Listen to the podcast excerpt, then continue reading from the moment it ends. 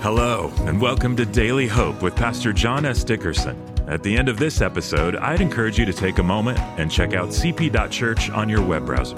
Connection Point is a church that is fully online, and we've created digital tools specifically to help you follow Jesus every day from anywhere in the world. Well, I pray this short devotional inspires and challenges you to take the next step in your faith journey. Now, let's hear from Pastor John.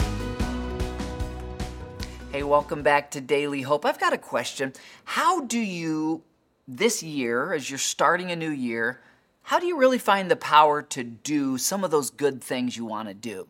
Uh, maybe you want to like be at church every weekend, or invite a friend to church, or um, really start reading your Bible regularly, or listening to worship music more often. You've got this desire to do a good thing, but maybe you already kind of worry like, eh, I made resolutions last year. I don't know if I'm going to follow through on it. Or where do you find the strength to not do something that you know you should quit? Well, if it's something spiritual, God offers you power to do the right thing and power to not do the wrong thing. This power actually doesn't come from you, it's the power of God within you through the Holy Spirit, who is an expression of Jesus himself. Here's how Jesus describes it in John 15, starting in verse 5. Jesus says, Yes, I am the vine you are the branches. Now, uh, I'm going to pause here because I want to give you a visual of this. Jesus is talking about grapevines, which were very common in this culture. And uh, grapevines grow along the ground. If you put them on a trellis, they've got little fingers and they'll grow upward.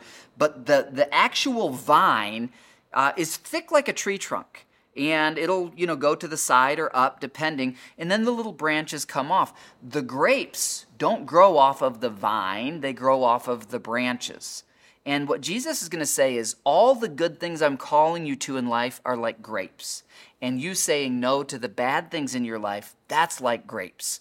And if you're a vine if you're a branch, we're branches, not the vine, and you're severed from the vine, you can't produce grapes. But if you're attached to the vine, that sap, that life source flows through the vine into the branches, and that creates the fruit that you desire in your life. So, with that in mind, let's read this.